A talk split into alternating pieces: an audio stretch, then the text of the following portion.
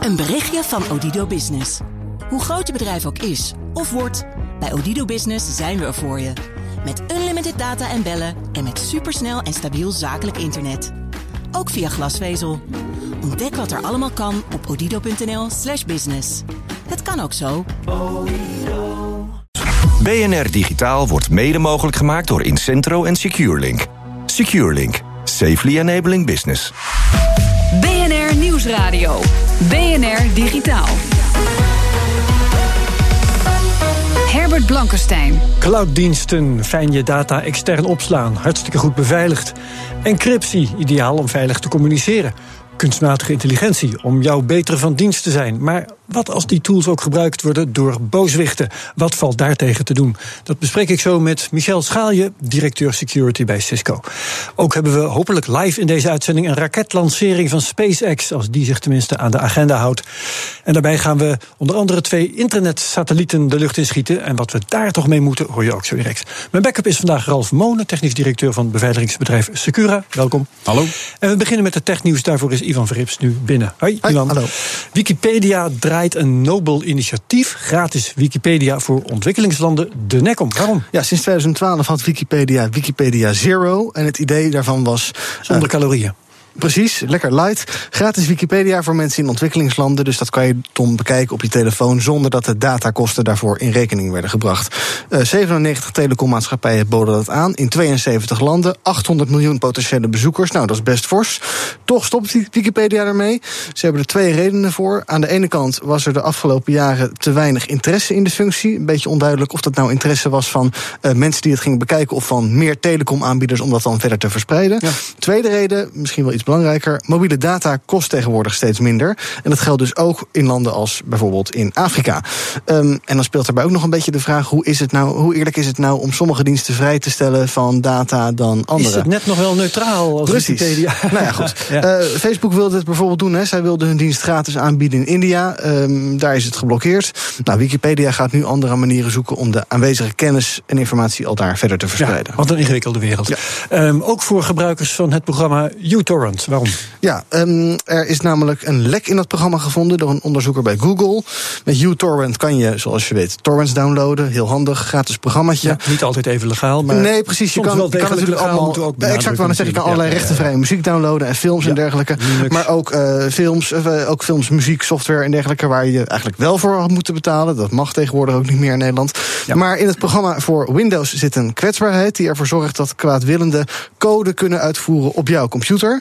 Ze moeten je daarvoor naar een speciale website lokken. En dan kunnen zij dus via dat uTorrent in jouw PC. Dus er is een nieuwe versie van uTorrent in beta uitgegeven. Maar volgens de onderzoekers verhelpt hij het probleem niet. Oh. Misschien is het handig om voorlopig even geen gebruik te maken van uTorrent. En als het programma wel geïnstalleerd is, maar uitstaat, dan is er geen risico. Als het echt uitstaat, dus dan moet het ook niet op de achtergrond actief zijn. Maar precies, echt uit, ja, dan niet. Maar anders, ik zou het voorlopig moet je daarvoor dus naar een speciale website gelokt worden waar een exploit staat of precies, zo? Precies, maar dat kan natuurlijk via de mail als jij een phishing mailtje trapt. Ja, en dan zit je erop, dan ben je binnen. Ja. Oké, dankjewel, Ivan. BNR Nieuwsradio. BNR Digitaal. Versleuteling, een ideaal middel voor veilige communicatie en opslag van data. Maar ook internetcriminelen maken daar in steeds grotere mate gebruik van, blijkt uit onderzoek van Cisco. Daar ga ik over praten met Michel Schaalje, directeur security bij Cisco. Hartelijk welkom. Dankjewel. En hier is ook onze beveiligingsdeskundige, mijn sidekick vandaag, Ralf Monen. Dus encrypted malware, Michel, is in opkomst. Dat klinkt zorgelijk, maar wat is encrypted malware? Encrypted malware betekent feitelijk dat de attackers, de kwaadwillenden op het internet, ook gebruik maken van encryptie. Waardoor het lastiger is om de verkeersstromen die van of naar malicious sites gaan om die te detecteren. Mm-hmm. En hoe meer criminelen daar gebruik van gaan maken, des te lastiger het wordt om je daartegen te gaan beveiligen. Ja, is de security wereld daar weerloos tegen? Nee, niet direct. Als je kijkt naar de traditionele encryptie, HTTPS, dan is dat meestal niet zo complex. Er zijn wel encryptiemethodes die zeer complex zijn om te breken. En dan wordt het lastig om je daartegen te beveiligen. Wat je wel ziet is dat er door steeds meer machine learning en artificial intelligence niet zozeer naar het verkeer gekeken wordt. Dus echt naar wat zit er in het pakketje. Maar dat je ook kunt kijken naar van oké, hoe ziet die verkeersstroom eruit? Welk signaal is dat? Waar zijn de eentjes en nulletjes? Wat is de volgorde van de pakketten, hoe die binnenkomen? En aan de hand daarvan kun je als je daar heel veel informatie over hebt, kun je ook zien dat iets niet klopt qua verkeer, wat bij je binnenkomt. Ja.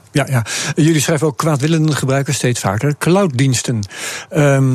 Gebruiken zeg ik met opzet, want er wordt ook wel eens gezegd misbruiken. Maar ja, weet je, er zijn dit soort middelen en dan moet je ook niet opkijken dat ook kwaadwillenden ze gebruiken. Dat klopt. Dat zijn diensten die zijn voorhanden. En wat je ziet is dat de kwaadwillenden met een gestolen creditcard bepaalde computecapaciteit inkopen bij cloud providers. Ja. En van daaruit jou aan gaan vallen. Zo'n provider heeft dat niet in de gaten. Die weet dat niet. Die verkoopt gewoon computecapaciteit. Maar dat betekent wel dat het wellicht van een legitieme locatie afkomt. Waar de eindgebruiker dat verkeer doorlaat. En niet in de gaten heeft dat ook wellicht kwaadwillende code is die er bij je binnenkomt. Ja. En je noemde al kunstmatige intelligentie. Ook in het gebruik van kunstmatige intelligentie treedt die wapenwedloop op. Hè? Dus zowel de securitywereld gebruikt die om het probleem op te lossen, als ook de misdadigers gebruiken ze om goede slachtoffers te kunnen vinden. En hoe liggen de verhoudingen in die wapenwedloop op dit moment? Ja, eigenlijk is heel cybersecurity eigenlijk een beetje een wapenwedloop. Hoe moeilijker je de kwaadwillende, al sinds de eerste virussen. Precies, hoe moeilijker je de kwaadwillende maakt, hoe meer zij research zullen gaan doen over oké, hoe kunnen wij dan wel al die beveiligingsaspecten die bedrijven implementeren, hoe kunnen we die omzeilen? En dat zie je met artificial intelligence ook. Kijk, op dit moment wordt machine learning, artificial intelligence aan de goede kant gebruikt om zo snel mogelijk analyses te kunnen doen. Want dat is waar het op dit moment in security om gaat. Het gaat niet meer zozeer van oké, hoe kan ik informatie beveiligen? Het gaat er meer om hoe snel kan ik detecteren dat er iets gebeurt wat er niet hoort te gebeuren op een netwerk. Ja. Threat Intel organisaties die we hebben wereldwijd. Er zijn er een aantal van. Cisco heeft er ook een, die heet Talos. Die kijken continu 24 uur per dag, 7 dagen in de week naar het internet. We hebben overal probes zitten, dus wij zien wat er gebeurt. En met al die informatie, door daar machine learning op los te laten, door daar artificial intelligence op los te laten, verschillende bronnen te koppelen, kunnen wij zien waar eventueel een breach of een zwakheid vandaan komt, een attack vandaan kan komen. Ja. En dat moet je eigenlijk als organisatie moet je dat ook doen in je eigen omgeving. Het gaat erom, oké, wat zie je in het netwerk en hoe snel kunnen we daarop anticiperen? Dus dat hoeven we niet per se aan Cisco over te laten. Dat kan elke organisatie zelf ook, is dat wat je zegt? Nou, ik denk dat je als organisatie zijnde zie je alleen je eigen omgeving. Ja. En het gevaar kan van buiten jouw omgeving komen. Sterker nog, dat komt meestal van buiten je omgeving. En daarvoor moet je eigenlijk werken met partijen die het bredere spectrum zien. Je ziet ook die Threat Intel organisaties van Cisco, maar ook andere partijen, die steeds meer met elkaar samenwerken. Zie je steeds meer informatie delen. Van wij zien dit, wat zien jullie? Ja. Om maar zo snel mogelijk met conclusies te kunnen komen van daar gebeurt wat. Die verkeersstromen, die moeten we nu gaan tackelen. Ralf Monen, onderschrijf jij dit verhaal tot nu toe? Ja, het is inderdaad ongelooflijk belangrijk dat partijen informatie gaan delen. Als wij onze klanten spreken, dan is dat vaak een veelgehoorde klacht. Dat ze niet weten waar die aanvallen vandaan komen. Al is het maar bijvoorbeeld phishing sites. Het is van belang dat die bedrijven weten als zij gefisht worden, maar ook als hun klanten gefisht worden om dus logingegevens van hun sites te verkrijgen. Maakt het uit waar die aanvallen vandaan komen om je er tegen te verdedigen? Ja, zeker, want dan kun je ze blokkeren. Hè? Dan weet je waar ze zijn. Dan kun je misschien die IP-adressen op een blacklist zetten of de firewalls zo instellen dat die mails eerder geonderschept worden. Dus we zijn nu bijvoorbeeld aan het kijken naar methodes om phishing sites te herkennen voordat ze eigenlijk al misbruikt worden. Voordat die phishing mails eruit gaan. Ja, daar zit zeker wel interesse in. Ja, maar dat heeft alles te maken met dat informatie delen. Ja. Michel Schaalje, ik noemde al een voorbeeld, even uit mijn bolle hoofd, van hoe een boef kunstmatige intelligentie zou kunnen gebruiken. Bijvoorbeeld door goede slachtoffers te zoeken. Maar kun jij meer voorbeelden noemen van hoe boeven dat gereedschap gebruiken? Nou kijk, zij gaan ook steeds meer kijken. Zij krijgen ook steeds meer informatie, meer data om te analyseren. Zij zullen kijken hoe zij zaken kunnen passeren. Je hebt bijvoorbeeld sandboxing. Hè? Een vuiltje dat je binnenkrijgt door een sandbox halen. Dat feitelijk betekent je gaat het executeren. Je gaat kijken wat het doet. Sandbox is een afgeschermd deel van je computer waar je code kunt laten. Ja, dus je gaat kijken wat de code doet. En activeert die code iets wat hij niet zou moeten doen. Hè? Wat je zelf. Is het in de haak wat daar gebeurt? Ja, precies. Dat doen die kwaadwillenden, die doen dat ook. En die gaan gewoon kijken van oké, hoe moeten we de software schrijven om door zo'n sandbox heen te komen. Ja, of dat hij überhaupt al kan zien dat hij in een sandbox zit en ander gedrag gaat vertonen. Ja, precies. En dat is dus, daar moet je als organisatie, heb je daarmee te maken. En wat er net al onderschreven werd, het is heel lastig voor bedrijven om al die verschillende bronnen van informatie die ze hebben om te gaan analyseren. Sommige bedrijven hebben tientallen, dan niet over de 100 aan verschillende security oplossingen. Ja, hoe ga je dat allemaal coloreren? Hoe ga je zorgen dat je weet waar je daadwerkelijk research op moet doen? En wat zijn zeg maar de false positives die doorkomen, die je niet hoeft te onderzoeken eigenlijk. Wat is het antwoord op die vraag? Ik denk consolidatie, het terugbrengen van het aantal vendoren. Zorgen, en daar heeft de industrie ook een taak in, zorgen dat bedrijven of leveranciers samen gaan werken. Dus zorgen dat oplossingen informatie gaan delen. En met name aan het threat intel, want daar ben ik echt van overtuigd dat dat hetgeen is wat ons helpt dus tegen de kwaadwillenden. Dus het in kaart brengen van dreigingen. Ja, dat we dat gezamenlijk gaan doen. Zodat je zo snel mogelijk kunt reageren. Want daar, kijk, het gaat gebeuren. Je gaat aangevallen worden. De vraag is, hoe snel detecteer je het? En hoe snel kun je daarop anticiperen? Zou dat geen publieke dienst moeten worden dan? Ik weet niet of dat de innovatie op dat moment er enigszins uit zou kunnen gaan halen. Ik denk dat het wel goed is dat er verschillende partijen zijn die elkaar toch ook de loef proberen te steken. Dat die partijen toch ook samenwerken. En je ziet dat ook gebeuren. Wij doen dat ook met onze maar toch graag samenwerking en dan liefst tussen een wat geringer aantal partijen in de industrie. Zeker. Oké, dankjewel Michel Schaalje van Cisco. Killer robots, dat klinkt eng, maar dat is niet de eerste bedreiging van kunstmatige intelligentie. Wat dat wel is, hoor je zo. BNR Nieuwsradio. BNR Digitaal. Voordat we ons zorgen gaan maken om schurkenstaten, criminelen en terroristen, is er nog een andere bedreiging voor het succes van kunstmatige intelligentie. Luister mee naar een korte samenvatting van een TED-talk door Peter Haas. Peter Haas, hoe schrijf je dat nou weer uit? Peter Haas, laten we het daar maar op houden. Robotonderzoeker op de Amerikaanse Brown University. I work in robotics at Brown University and I'm scared of robots. Actually, I'm kind of terrified. Zo, dat is een fijne binnenkomer. Die angst die komt voornamelijk van films. 2001: A Space Odyssey, The Terminator, The Matrix. And the stories they tell are pretty scary. Rogue bands of humans running away from superintelligent machines. Maar voordat we ons daarover zorgen gaan maken, is er eerst wat anders. You see, right now there are people, doctors, judges, who are getting information from an AI system and treating it as if it was information from a trusted colleague. It's this trust that bothers me. Not because of how often AI gets it wrong. It's how badly it gets it wrong when it makes a mistake that has me worried. Een voorbeeld. This is a dog that has been misidentified as a wolf by an AI algorithm. Why did this particular husky get misidentified as a wolf? So they rewrote the algorithm to explain to them the parts of the picture it was paying attention to when the AI algorithm made its decision. This is what it paid attention to. Het AI bleek naar de achtergrond van de foto te kijken en naar sneeuw. En dacht toen, er zal wel een wolf op de foto staan. Want op foto's met sneeuw staan meestal wolven, klaarblijkelijk. De ontwikkelaar van dit AI wist niet dat dit gebeurde, totdat ze het AI herschreven om deze duidelijkheid te verschaffen. And that's the thing with AI algorithms, deep learning, machine learning. Even the developers who work on this stuff have no idea what it's doing. In meerdere Amerikaanse staten wordt AI al ingezet om te bepalen hoe groot de kans op recidive is bij criminelen.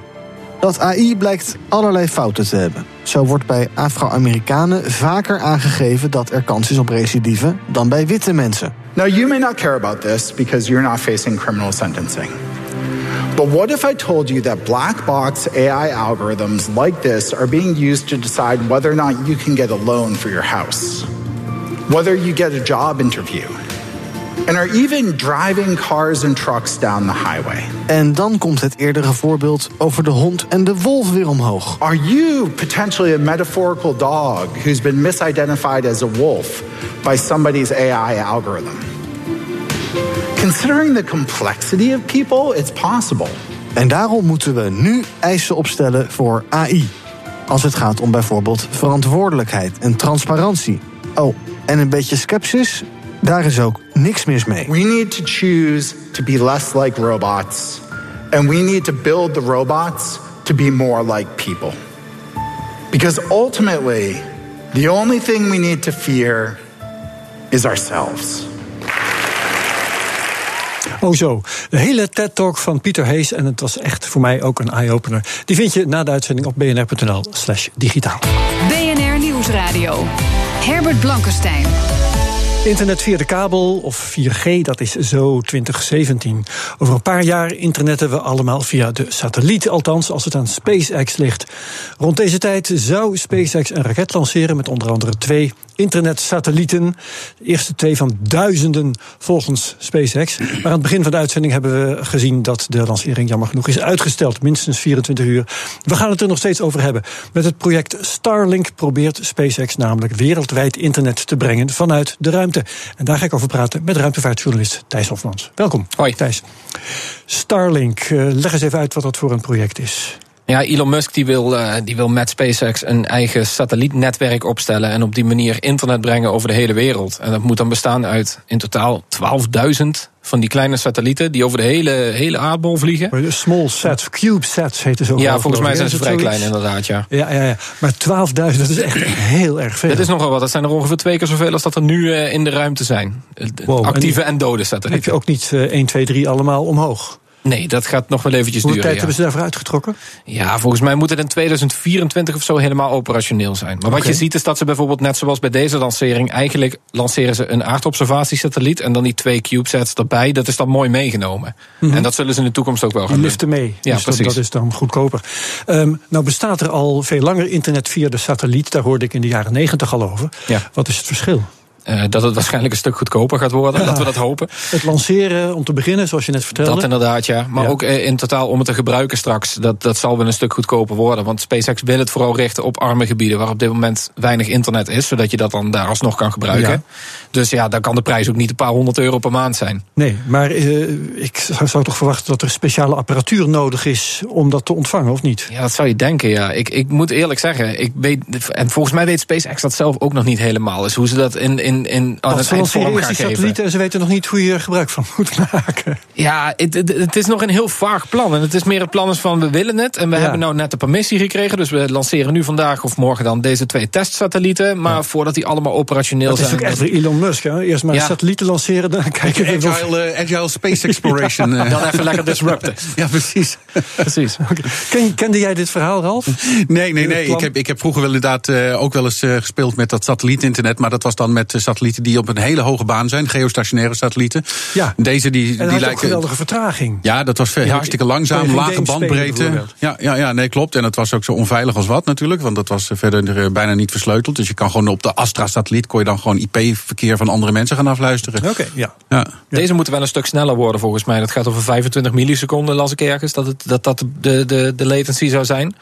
Nou, dan kan je nog op gamen ook. Ja, precies. Ja, maar ook sneller in de zin van bandbreedte. Want niemand in het Westen neemt natuurlijk meer genoegen met 256k. Ja, ik denk ook niet dat het daarvoor bedoeld is. Het is echt voor gebieden waar geen zendmast staat. Waar het moeilijk of duur is om een echte verbinding aan te leggen. Ja, of waar die gefilterd wordt door een regime. Of dat inderdaad, ja. Al is dat ook maar de vraag natuurlijk of dit echt helemaal open gaat worden. Want je ziet bijvoorbeeld... Kijk, er zijn natuurlijk andere bedrijven en projecten die willen ook zoiets. Google probeert het met Google Loon. Facebook heeft het geprobeerd met satellieten, ja. Maar dan zie je bijvoorbeeld met een Facebook, dat wordt echt afgeknepen. Dan kun je op 50 websites. Dat is leuk en aardig, maar ja...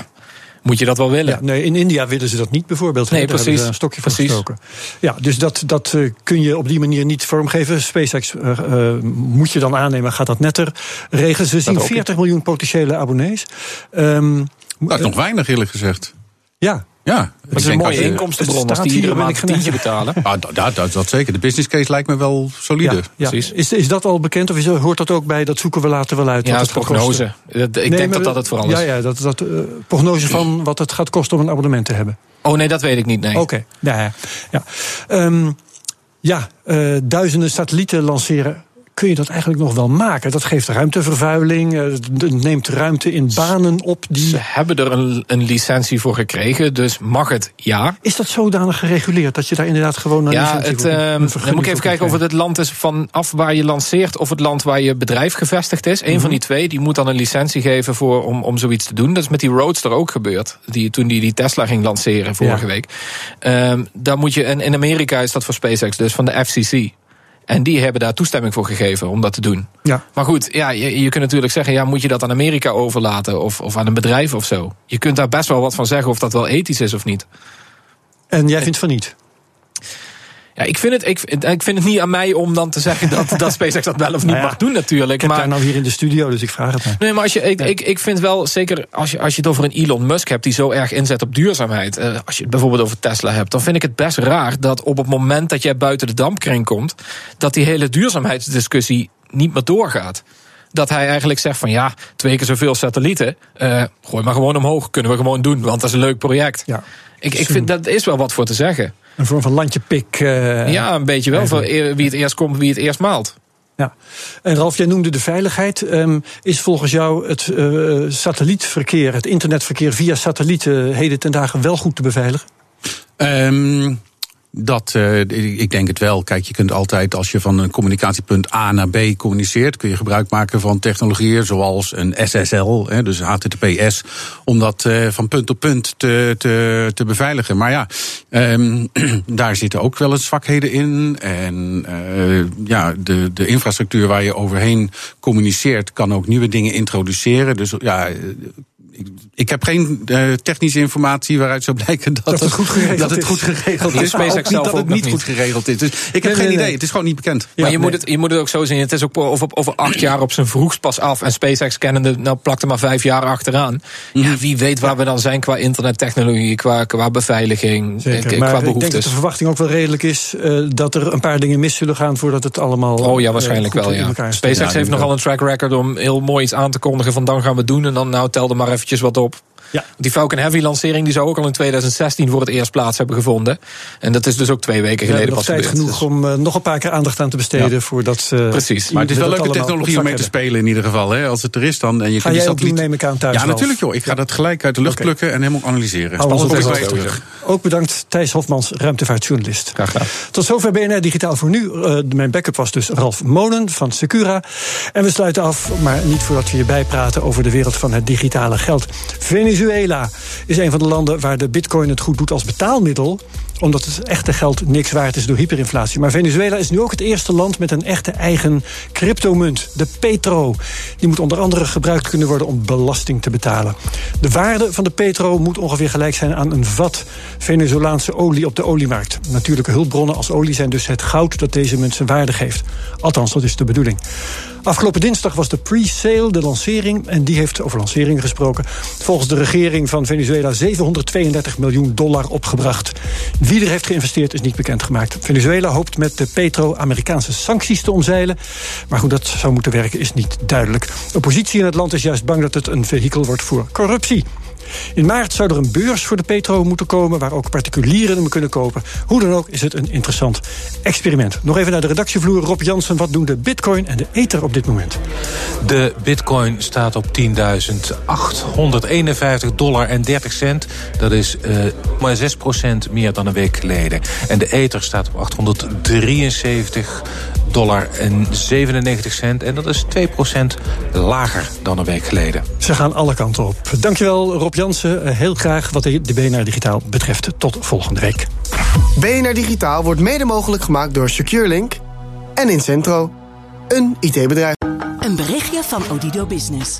Hoe groot je bedrijf ook is of wordt, Bij Odido Business zijn we er voor je. Met unlimited data en bellen en met supersnel en stabiel zakelijk internet. Ook via glasvezel. Ontdek wat er allemaal kan op odido.nl/business. Het kan ook zo.